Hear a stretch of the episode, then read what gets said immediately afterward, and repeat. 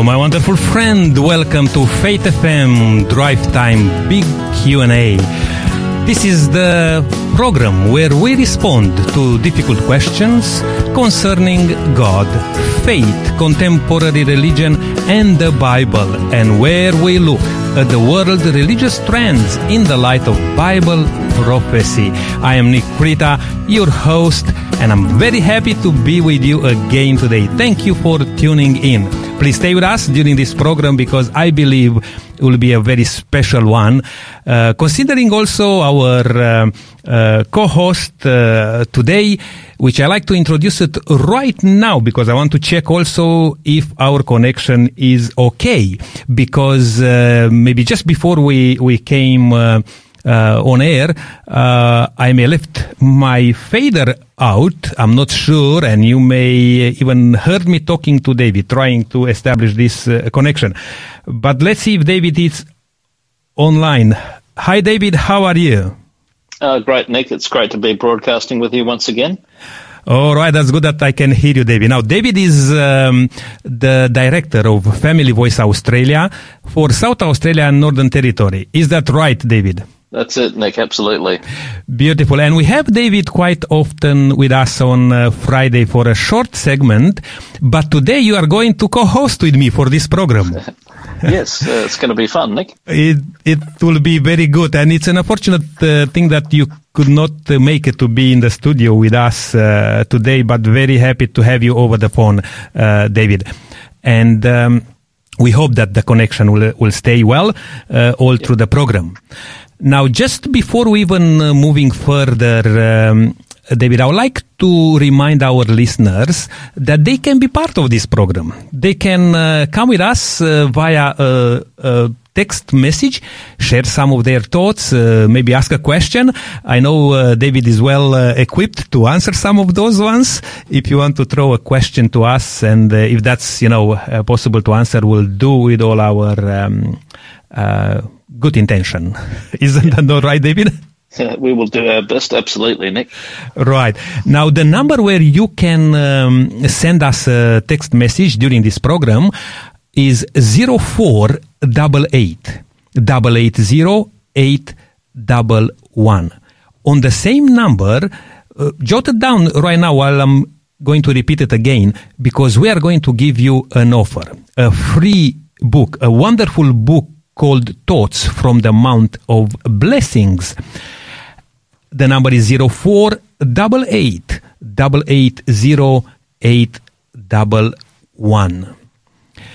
David, all through uh, this week, uh, we approach um, some of the topics in regard to hard sayings and radical teachings of Jesus.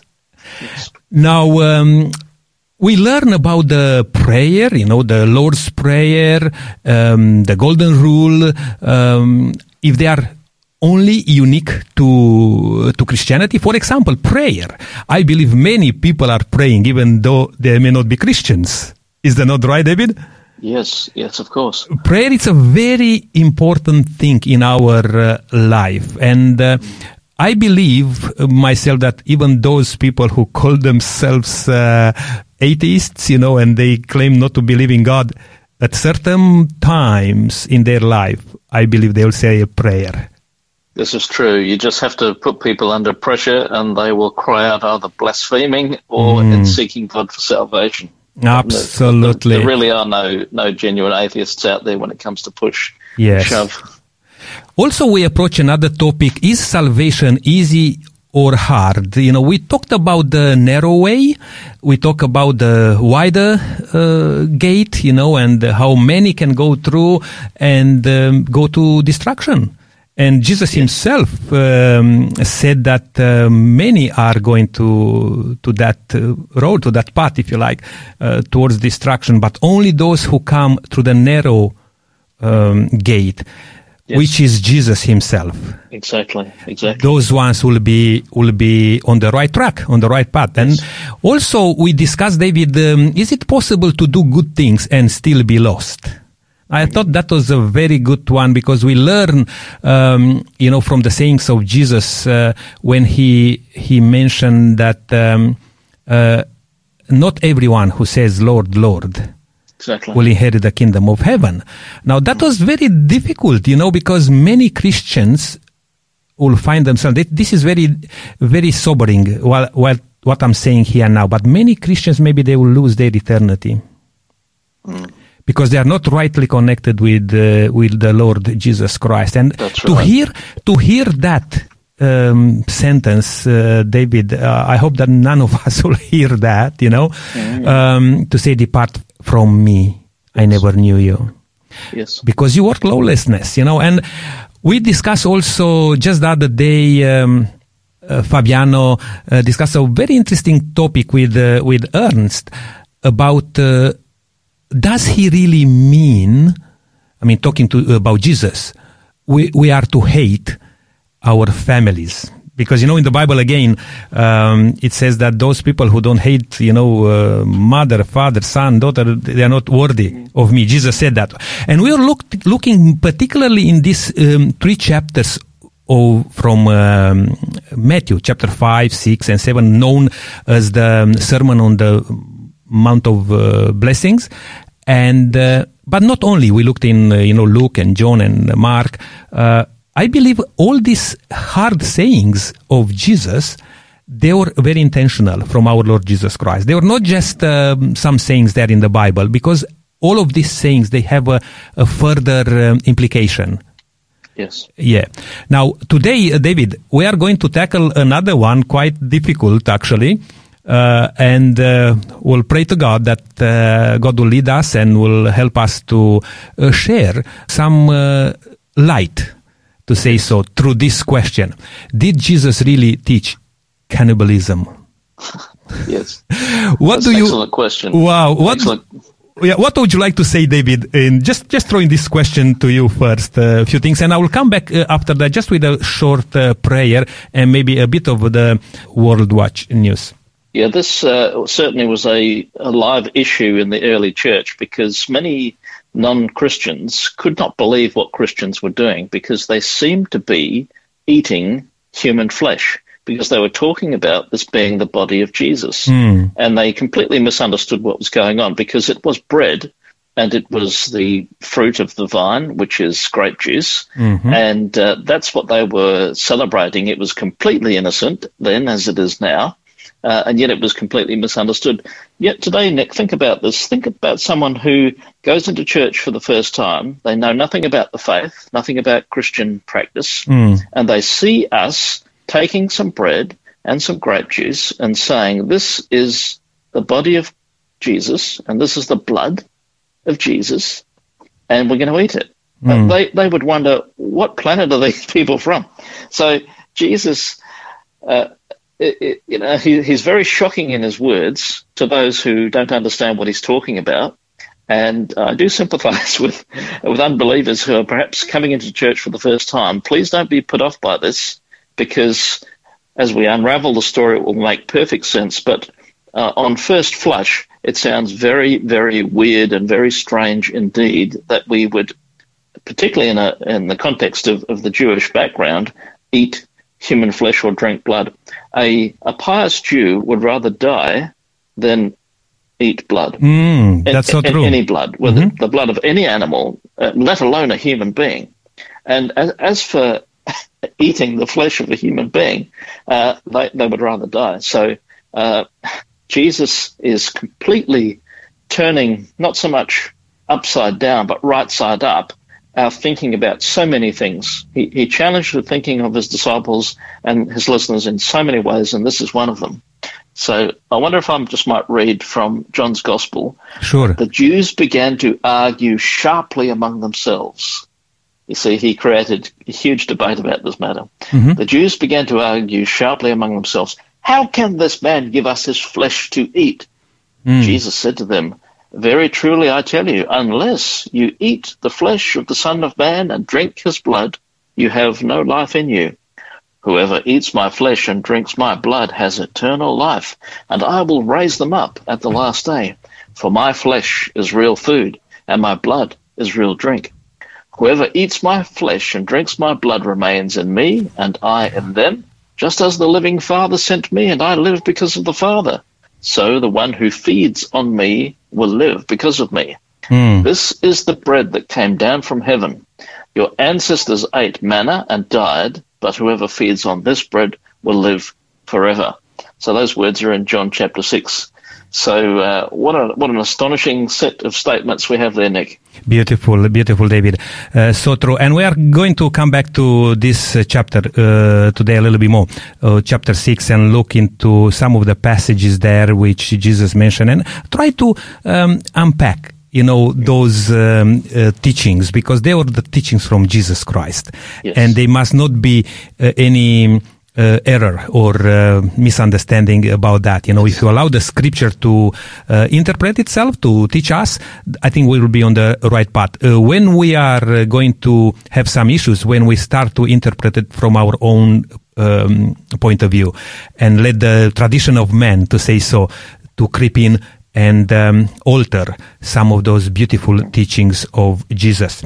But just before we moving on, I mentioned, uh, David, that um, I want to also um, start with a prayer. While I'm saying that, I really want to ask you before we pray, David, and um, if you could probably say a prayer, I'll say a prayer. Um, we are so um, troubled, I believe, uh, these days by what's happening in uh, Afghanistan. Now, I know uh, generally that it may seems like it's a Muslim country, you know, but there are lots of people suffering there. And there are lots yeah. of Christians. There are also people who gave their life to Jesus. Uh, we don't know, uh, even though sometimes, you know, secretly, they may not even uh, show that uh, fully. But what would you like to say in few words uh, about this situation in Afghanistan, yes, David? Yes.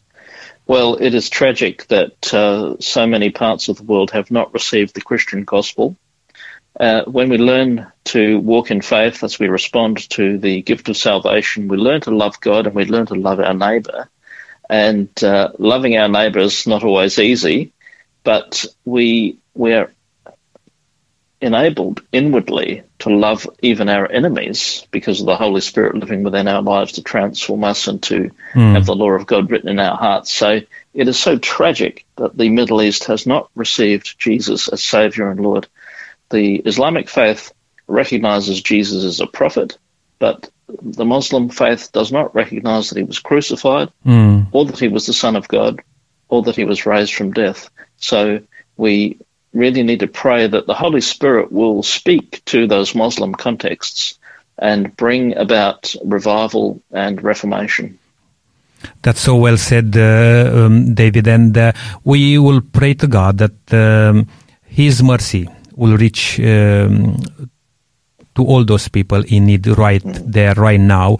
And as I said, there will be Christians who gave their life, you know, uh, in the hands of our Lord Jesus Christ, but they may uh, suffer right now persecution and, and dying for for their faith.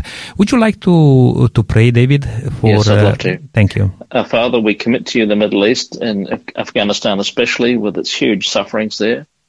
We do pray for Christians who are being persecuted that you will give them strength.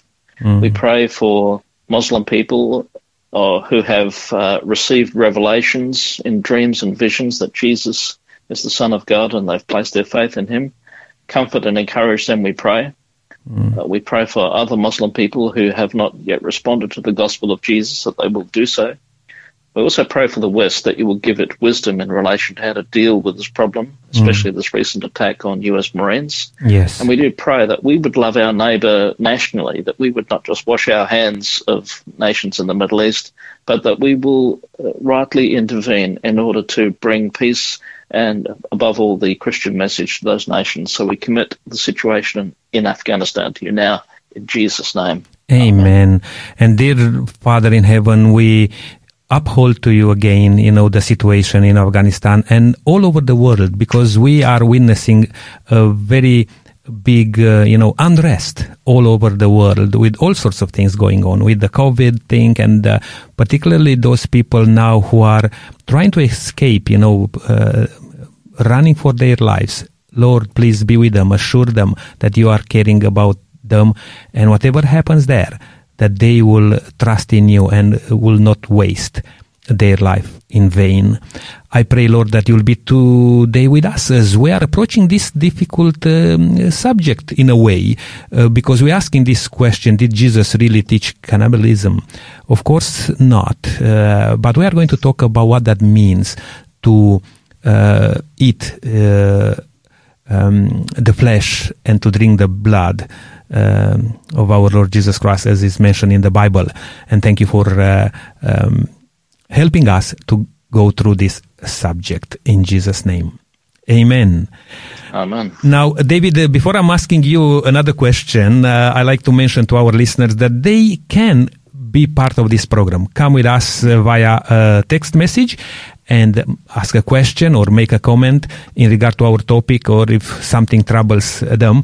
Uh, you can write a message using this phone number, zero four eight eight eight eight zero eight double one. This is Nick Prita, and our co-host today is David Lima, the president of uh, Family Voice Australia for South Australia and Northern Territory region.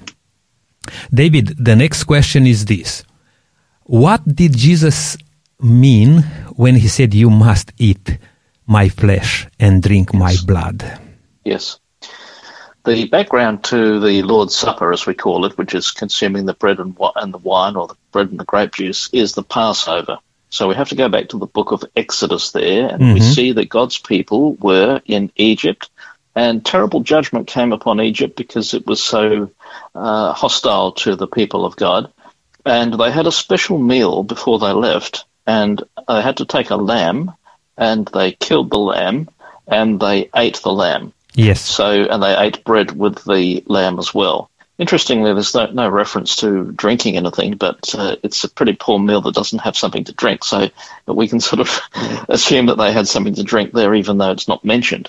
But the Jewish people had to do certain things in order to be right with God. That is, obeying the law. Mm. Now, none of them, in fact, achieved righteousness by obeying the law, because none of them could keep it. However, there is a principle there.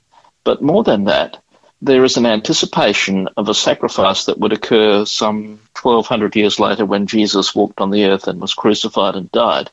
That is his sacrifice. So the Apostle Paul, for example, says that Christ, our Passover lamb, has been sacrificed. Very important scripture. Yes. Christ, our Passover lamb, has been sacrificed. So that's why when Jesus ate the Passover, which he did every year as a good Jew, as they all did, he was thinking about his own body, because he knew that he was going to lay down his life to pay the price for sin. When you think about it, Nick, if you kill an animal, how is that? How on earth is that going to please God? No. But the Bible says that the wages of sin is death. Mm-hmm. So the wrong things I've done deserve I deserve to die mm. because of the wrong things I've done. But if, let's say I owed one hundred thousand dollars and I didn't have the money, and then you come along and say, let me take care of that. Well, you know, the government doesn't mind who pays, whether it's me or you, as long as it's paid.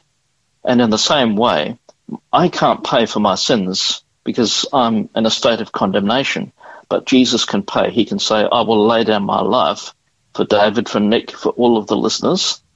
It, it's it's the most wonderful news of all time. Yes, uh, that he would do this for us, and he could afford to do so because, though it would cost him his life, because he himself was innocent, death had no claim on him, and he could be raised from the dead mm. by his heavenly Father. So this is the gospel. This is the good news. So this is the whole background to the Passover. By uh, by eating a lamb, uh, all all we were doing was thinking about how this isn't working.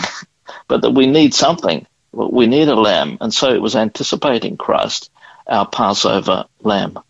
Yes, and John the Baptist, you know, declaring that uh, this is the Lamb of God exactly. who come to take away um, all our sins. sins. The yeah, right. the sins of the world. And uh, yes. David, um, before I'm asking you another question, I like to read um, a few uh, passages from uh, John chapter six, as we mentioned earlier, because we are going to look into this a little bit uh, more in detail. If I start from verse thirty-five, where Jesus said um, uh, to the disciples and those people around him, I am the bread of life. He who comes to me shall never hunger, and he who believes in me shall never thirst. Now, as you pointed out a bit earlier, that uh, in the Old Testament, you know, that was very a uh, practice which the children of Israel, they must do. They must do, you know, to uh, understand the, um, how to say that, the um, um, results of their uh, sinful life, you know, yes. and uh, to connect with God. Now, Jesus is uh, the Lamb of God, and he says these words, I am the bread of life, mm. you know. Um, I am also, uh, you know, the my blood was shared for you, you know.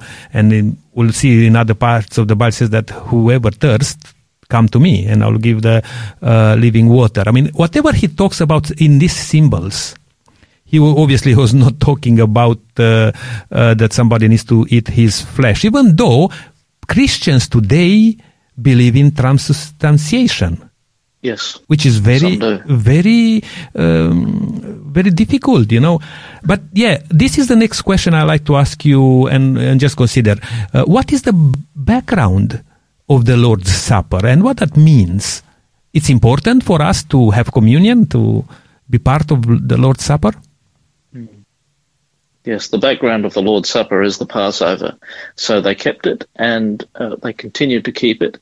And many Christians today still do keep the Passover. Mm. And I rather like that idea. Uh, this is this shouldn't be some legalism that we do, not at all. It should be a recollection of what God has done, because God was on the move back then as he is today, and it's always good for us to think about what God has been doing in the past. That encourages us to continue to put our faith in him. Mm-hmm. So in our family, for example, we uh, we enjoy keeping the Passover. Uh, our children have all grown up, and I've still got one at home, but uh, two out of three have, have moved out now, so uh, this doesn't happen quite as frequently. But when, when they were there as children, we, we enjoyed the whole Passover experience, thinking about what God has done, and that on that day things are done differently because they were in a hurry to leave Egypt, therefore the bread didn't rise. Um, but unfortunately this has, has led to enormous controversy in the churches in the modern world, because mm-hmm. some churches like to have leavened bread and others like to have unleavened bread. Um, and it's a pity that we make such a big deal of this. Uh, I wonder if God laughs sometimes at the things we do. The the eastern part of the church, as it's mm. called, they always have uh, have um, leavened bread, whereas the Western church always has unleavened bread. Mm. Um, but but whether you have uh, uh, unleavened or leavened bread isn't really the issue. The issue is, is whether we are understanding Christ. That that's and, correct. And if I could just uh, sorry to just bite into yeah, there, uh, if yeah. I could just mention a little bit, because you said the uh, in between the East and the um, West, and I'm coming from the Eastern region um, with a lots of tradition and a lots of um, yeah different understanding. Maybe in the West also it's a lots of influence uh, because of the Protestant movement. Okay, and uh, all those things, even though uh, I believe that even the Catholic Church, which is, you know, um, very strong into, you know, um, sharing the, um, you know, the communion, but I think they do it unleavened bread. Now, when I'm saying that, that's another subject for another uh, Bible study, if you like, why God talked about the unleavened bread in the Bible. What was the connotation of that? What's the meaning of that? Because we can expand on this and see why the Bible talks about uh, unleavened bread. Because otherwise it will be insignificant, you know, may not be um, mentioned that. But you're right, what you're saying. Sometimes we can be caught into these things and totally miss out of the, of the meaning of the act itself. Mm.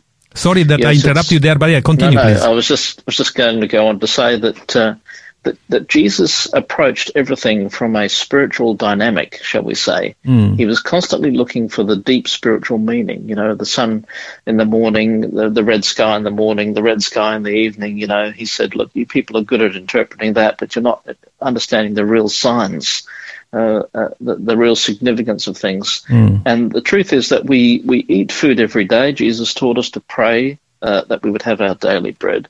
But so often, many of us, Nick, we just throw food into our mouths, or in such a hurry, mm. and we're not thinking about the spirituality of what's going on. And yet, God has given us food to eat. Yes. Uh, but above all, He's given us Christ. And so we, we need to think sort of communion thoughts around even the, the, the breakfast, lunch, or dinner table, because uh, as we as we eat, we need to be grateful for what God has done in mm. giving us, in giving us bread or whatever we we're eating. Yes. And above all, we need to be thankful for Christ. And even if we have nothing to eat, we've still got Christ to feed upon.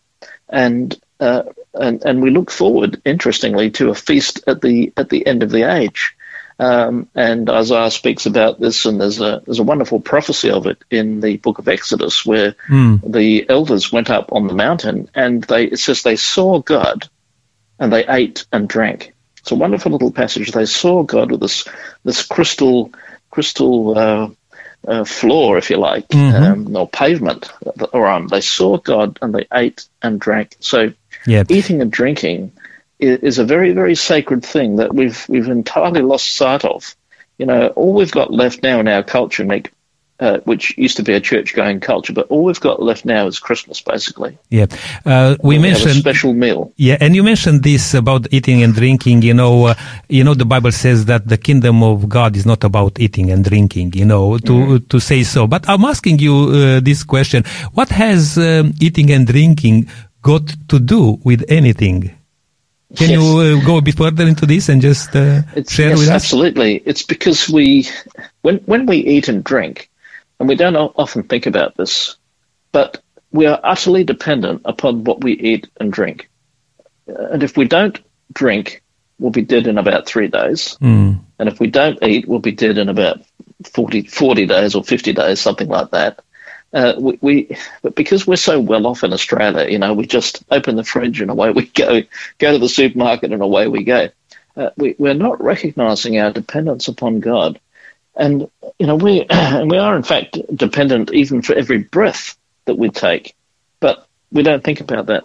So part of the, the part of the spirituality of eating and drinking, which is really captured for us wonderfully in the Lord's Supper mm. and in the Passover, which uh, is the preface to the Lord's Supper, is a recognition that life is more than the material. Yes. Uh, there is a spiritual dimension. And when Jesus was there at the Last Supper, he was giving the full spiritual interpretation, the, the authentic interpretation of the Passover. So they had some glimpse of that because of their theological background, whereas we today, we, we just eat and drink and are merry mm. and give no thought to what God is saying to us through the through our incredible dependency. And yet Jesus taught us to pray that God would give us our daily bread. Yes. And so uh, it's to him that we are looking. The, the, the, the virtue of eating and drinking is to know what God is doing in our hearts and what Christ has done for us, and offers himself to us as, as the true bread and the true drink. So, you know, it's, it's we, sh- we should not be satisfied simply to have a good meal. Uh, we, we must give thanks to God in that and know what he is saying to us about Christ as our Saviour, our Passover Lamb. Yes, that's true. Uh, David, I'm going to talk, uh, take a short break here. Uh, now, another question I'd like to ask you after the break is um, along this line. Um, it is necessary to keep the Lord's Supper today. We'll talk about this just after the break. Before the song uh, I want to play, I want to rem- remind our listeners that they can be in touch with us. They can send us a message. There are already some messages coming through, and we are going to share a couple of them after the break. Uh, please send us messages on zero four eight eight eight zero eight one one. On the same number, you can send us a message and requesting our free offer for today. Thoughts from the Mount of Blessing. The Sermon on the Mount has been called the Manifesto of the King and the Mega Carta of the Kingdom. It is the essence of the teachings of Jesus presented to the disciples. You must have this book in your hands. It's free of charge, no obligation. You just need to send us the code for this book, which is S A thirteen. S A stands for South Australia, number thirteen, and this book will be yours. Now the number again, it's zero four eight eight eight eight zero eight one one. We're going to take a short break here. Please stay with us. The song is called Let Us Break Bread Together. Let us break bread together on our knees. Let us break bread together on our knees. When I fall on my knees with my face to the rising sun, oh Lord, have mercy on me. Let us drink wine together on our knees, on our knees. Let us drink wine together on our knees, on our knees. When I fall on my knees with my face to the rising sun, oh Lord, have mercy on me, on me. Let us praise God together on our knees, on our knees. Let us praise God together on our knees. When I fall on my knees with my face to the rising sun, oh Lord, have mercy on me, on me. When I fall on my knees with my face to the rising sun, oh Lord, have mercy on me.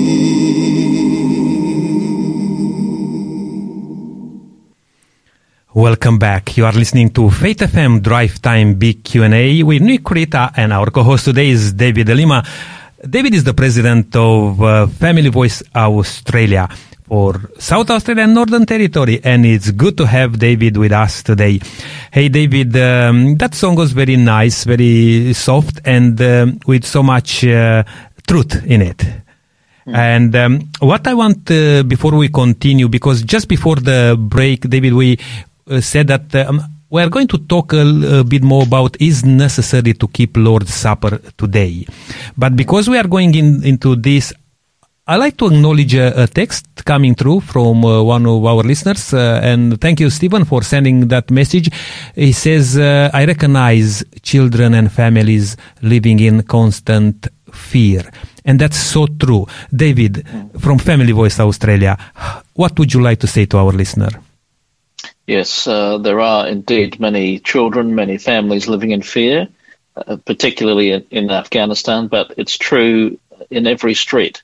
There, there is domestic violence going on uh, so frequently in our culture. It's just appalling, and our hearts and uh, and thoughts go out. Our prayers go out to children, especially who are in those situations.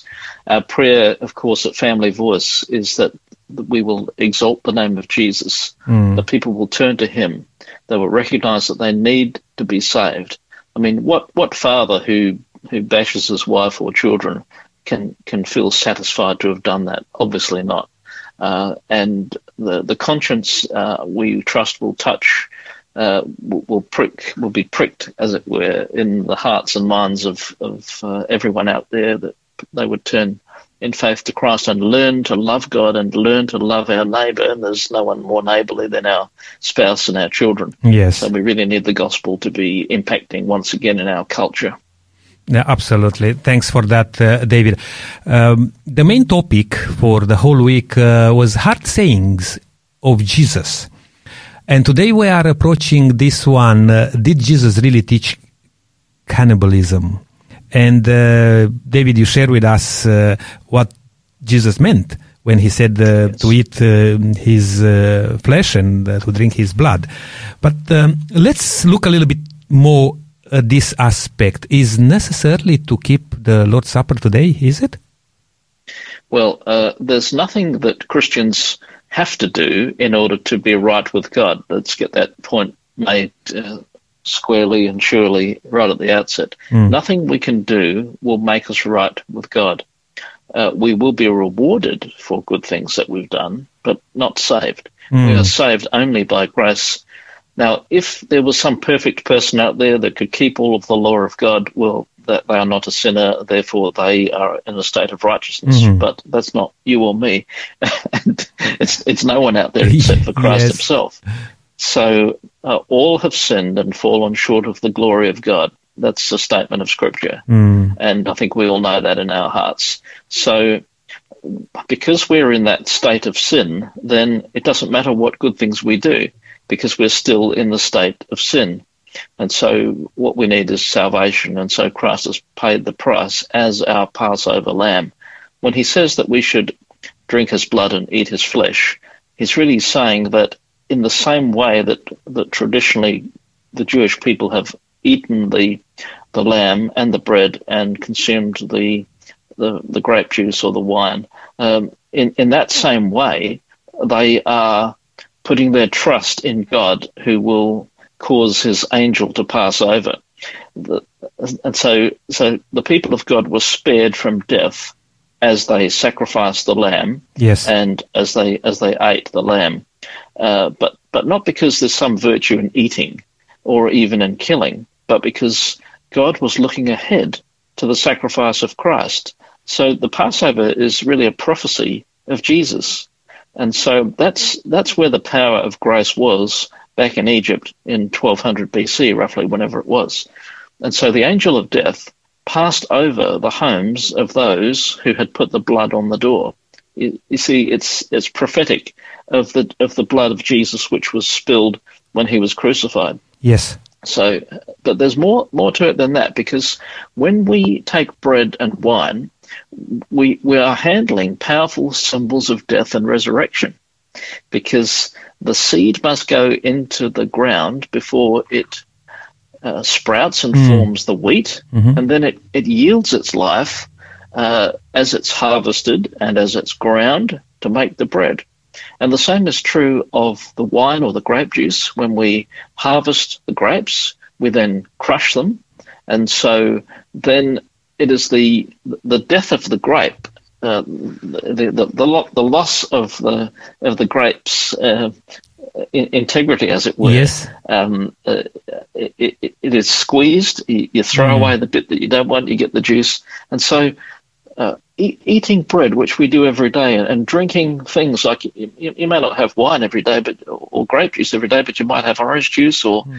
you know, the a lemonade, or you might have a squeeze of lemon in your in your soda water or whatever it might be.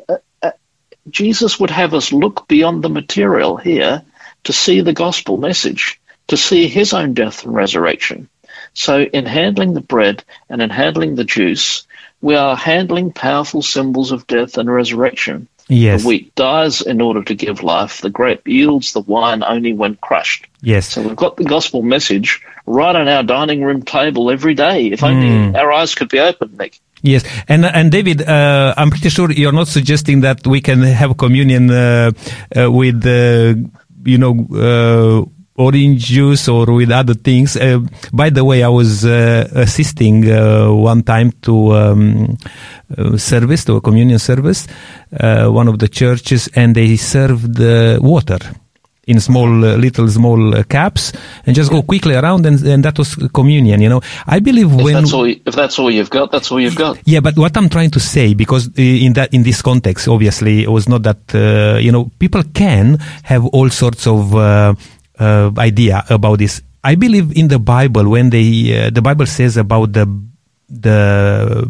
blood, what that represents, and about the flesh, what Jesus says, I am the bread of life, and all those things. I'll ask you this uh, now, um, why all the different views about the Lord's Supper? Now, I, I mentioned that I've seen something like that, and uh, yeah, what do you, what would you like to share? What, first of all, what's your view? Because we'll like to see what the Bible also um, says about that.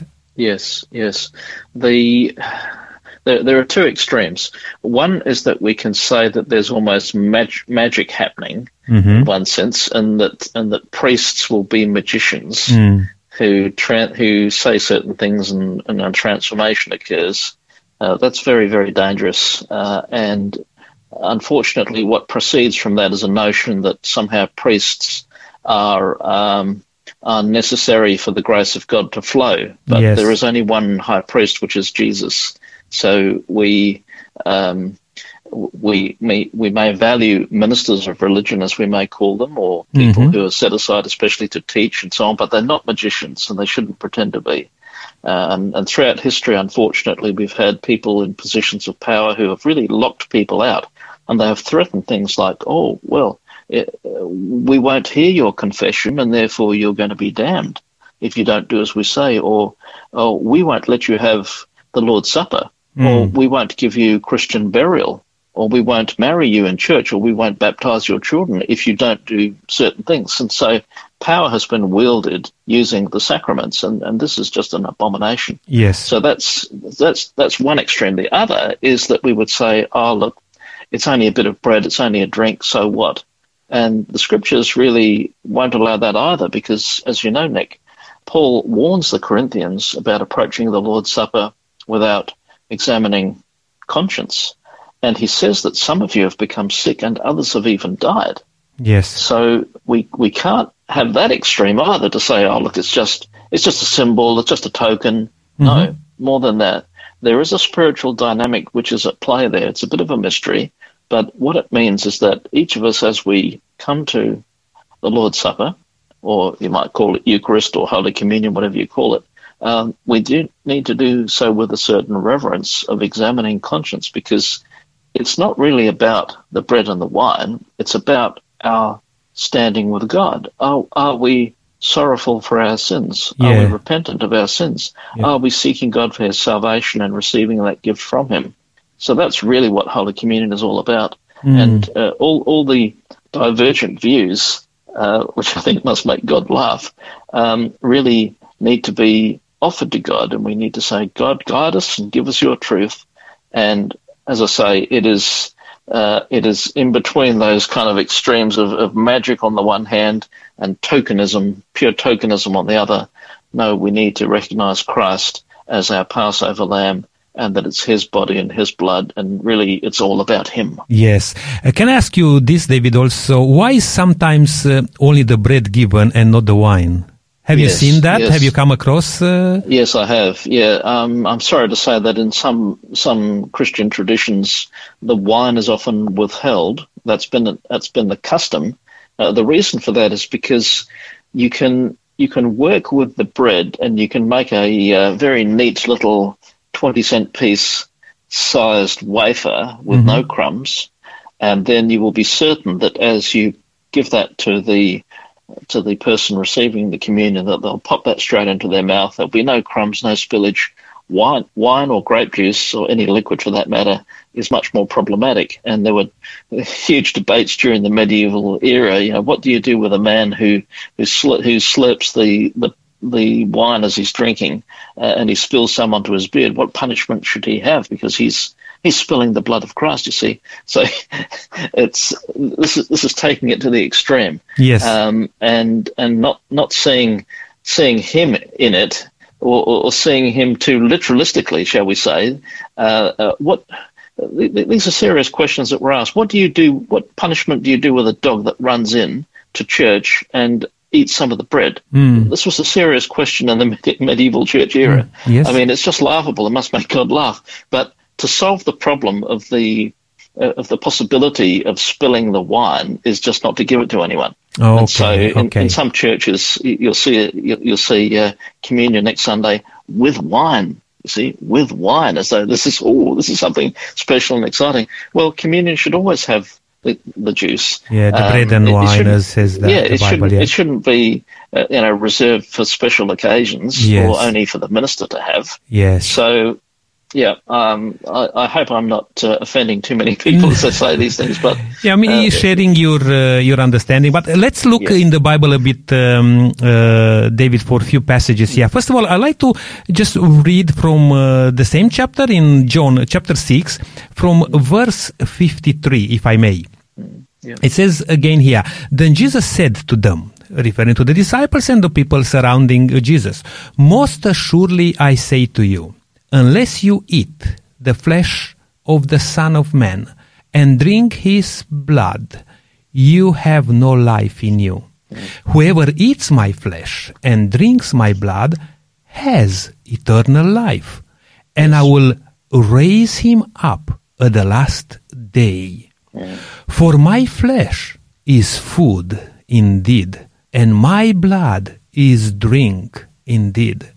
He who eats my flesh and drinks my blood abides in me, mm. and I in him. Yes. As the living Father sent me, and I live because of the Father, so he who feeds on me will live because yes. of me." And this is yes. verse uh, fifty-eight. I want to also mention, this is the bread which comes down from heaven. You know, it's yes. amazing. It's wonderful to understand that, that we are talking about here Jesus' life and the example he gave us, you know, uh, to follow. Yes. Not so as Jesus. your, and, and here, just to finish, sorry, David, just to finish. Yes. Uh, uh, not as your fathers ate the manna, and you referred to that a bit earlier, mm-hmm. and are dead. He who eats this bread will live forever. Wow, this passage in the Bible is so strong, and no wonder we call this uh, uh, under the topic of uh, hard sayings of Jesus. Mm-hmm. Uh, but yeah, what would you like to uh, to say in this regard? And maybe I I could uh, ask you this: is there reality beyond the symbolism of bread and wine? Yes. Absolutely, because it is pointing us to Christ, mm. which is the heart and soul of the communion or the the Lord's Supper. The the early church uh, loved to have that uh, Last Supper, and there's wonderful teaching in the book of First Corinthians about that. And uh, it is good for us to come together, and there'll be a prayer, there'll be singing, and there'll be the breaking of bread and the, the drinking of the juice mm. as we commemorate the death and resurrection. As we do so, we proclaim his death until he comes, Paul says. We mm. proclaim his death until he comes. So it is a proclamation, and it's a wonderful thing. But, of course, uh, the the physical consuming of bread and grape juice itself is not able to give us salvation, and Jesus isn't saying that, and Paul's not saying that, but it is a... Uh, a remembrance of the death of Christ, a proclamation uh, of what he's done until he returns. And when you think about that thief on the cross, he never got to have any Lord's Supper. Yes. But he, but Jesus said, "Today you'll be with me in paradise." So that man fed on Christ. Uh, that man drank of Christ, even yes. though he never had he never had the uh, the opportunity for the for the Lord's Supper. That's correct. So, uh, so the Lord's Supper is helpful. It is not essential for us, because it is only the death and resurrection of Christ which mm. is essential for salvation. But it's a wonderful way of remembering and proclaiming his death. Right. Now, David, time is going very fast uh, today, and yes. uh, it's exciting, you know, to you to share with us and our listeners. Uh, today, I have a couple of more questions. Probably we'll uh, wrap it up slowly. I mean, you are, uh, by the nature of your ministry, you are also in touch with governments, you know, with um, officials. Uh, um, what are the implications uh, of government as we keep uh, the Lord's Supper? Yeah. Well, this is a fascinating matter that so few people seem to get their minds around. But there are two points to make. One is that the first is that the Lord's Supper is a recollection of Passover, mm-hmm. and Passover itself was a judgment upon government. It was a judgment upon Pharaoh. In fact, it was a judgment upon the entire nation, but it was focused on Pharaoh because he was running the country, and whatever he said went. And so all of those plagues and judgments culminated in the in the incredible punishment of the death of the firstborn son, but that too was prophetic about Christ, of course. So that's the first point. The second point is that in Luke's Gospel, when you read the Last Supper account, right in the middle of the Last Supper, when Jesus says one of you is going to betray me, and they're looking around wondering who, who that might be, who's who's the worst, who is the scoundrel, and they then change the subject and think about who's the best, Jesus at that point starts to speak about government. It's mm. right in the middle of the Lord's Supper. It, it, it's it's so strange because none of us ever do this. None of us ever think about government when we're enjoying the Lord's Supper. It's a very private sort of personal thing. It's got nothing to do with community and society and government. But no, uh, the Passover was to do with government and society. Mm. And Jesus, right there in the middle of the Last Supper, he starts speaking about government. He speaks about the Roman emperor, the yes. benefactor, yes. the king of the Gentiles, and he says that what we need is servant leadership. So when when Jesus died on the cross and was raised for us, he he was really bringing salvation not just for the individual but for the whole cosmos, redeeming all of the cosmos, mm-hmm. including its institutions.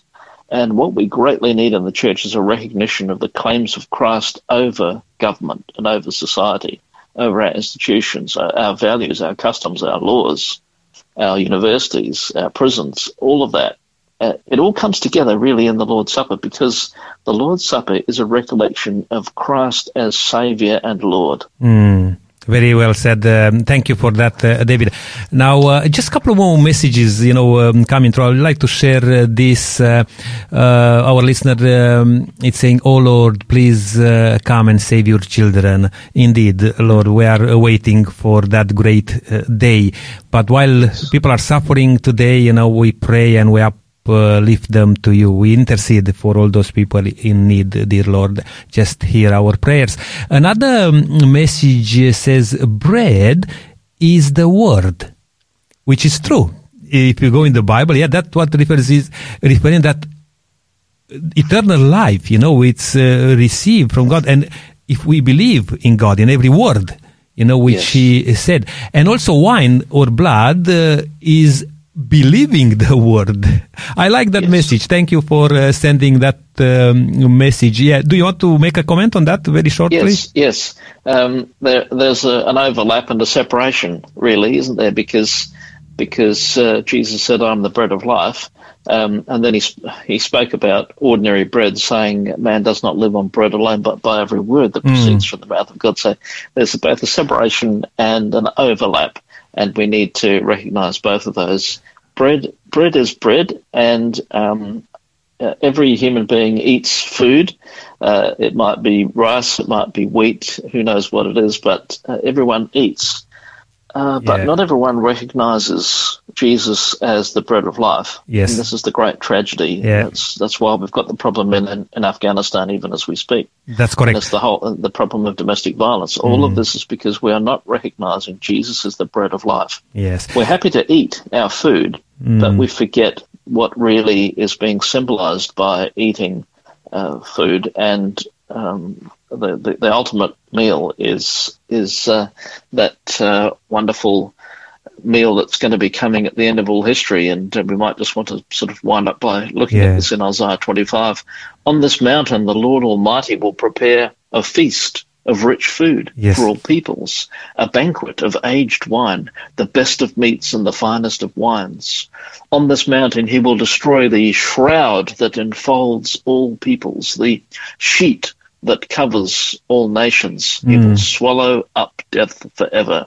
The sovereign Lord will wipe away the tears from all faces. He will remove the disgrace of his people from all the earth. It's Isaiah chapter twenty-five. Nick, what a beautiful passage there. Indeed. At the end of history, there will be a meal. And our communion time, our Lord's Supper, is really prophetic of the banquet at the end of all history. Yes, so true. Now, David, uh, let me see if you can answer this question in thirty seconds. Yes. Our time is almost up. Um, uh, should children be allowed to partake uh, of the Lord's Supper? Well, there are different views on that, and uh, I don't want to offend anyone's particular views, but I think uh, as we look at the two great inst- the great um, events in, in Israelite um, practice, one was the Passover and the other is the Sabbath, mm. both both were celebrated in the home. So the home is really such a wonderful place for us to understand the truths of God. And children participated in the Passover uh, from an early age. Now, the Scripture does speak about us examining hearts, so mm-hmm. that might might be something to bear in mind there. But uh, we we belong before we believe, and I think it's very important that we try to include people as much as possible. Absolutely. And so, you and you said something. Sorry, I'm I'm cutting you here a little bit because yeah, we are almost yeah. out of time. Uh, but yes. you're right. As long as you teach, because that was the home um, in, in the olden days. You know, the the nucleus there. You know, because to teach these days, mm. you don't have a chance to teach too much. You know. No. but no. Um, David, thank you so much for uh, being with us today. We really enjoy your. Um, your time with us uh, for the whole program. May God richly bless you, and uh, looking forward to see you again uh, next week, even if it's for a shorter period of time. God really bless you uh, and our listeners. Thank you. And thank you for yes. sharing with us. I'm going to close here, and uh, I'm just going to invite you next week to join us again, because we are going to continue to talk about the radical teachings of uh, Jesus. Could God like me? That's a good question. Until then, may God richly bless you. And I'm leaving you with this beautiful uh, uh, song. God bless. Bought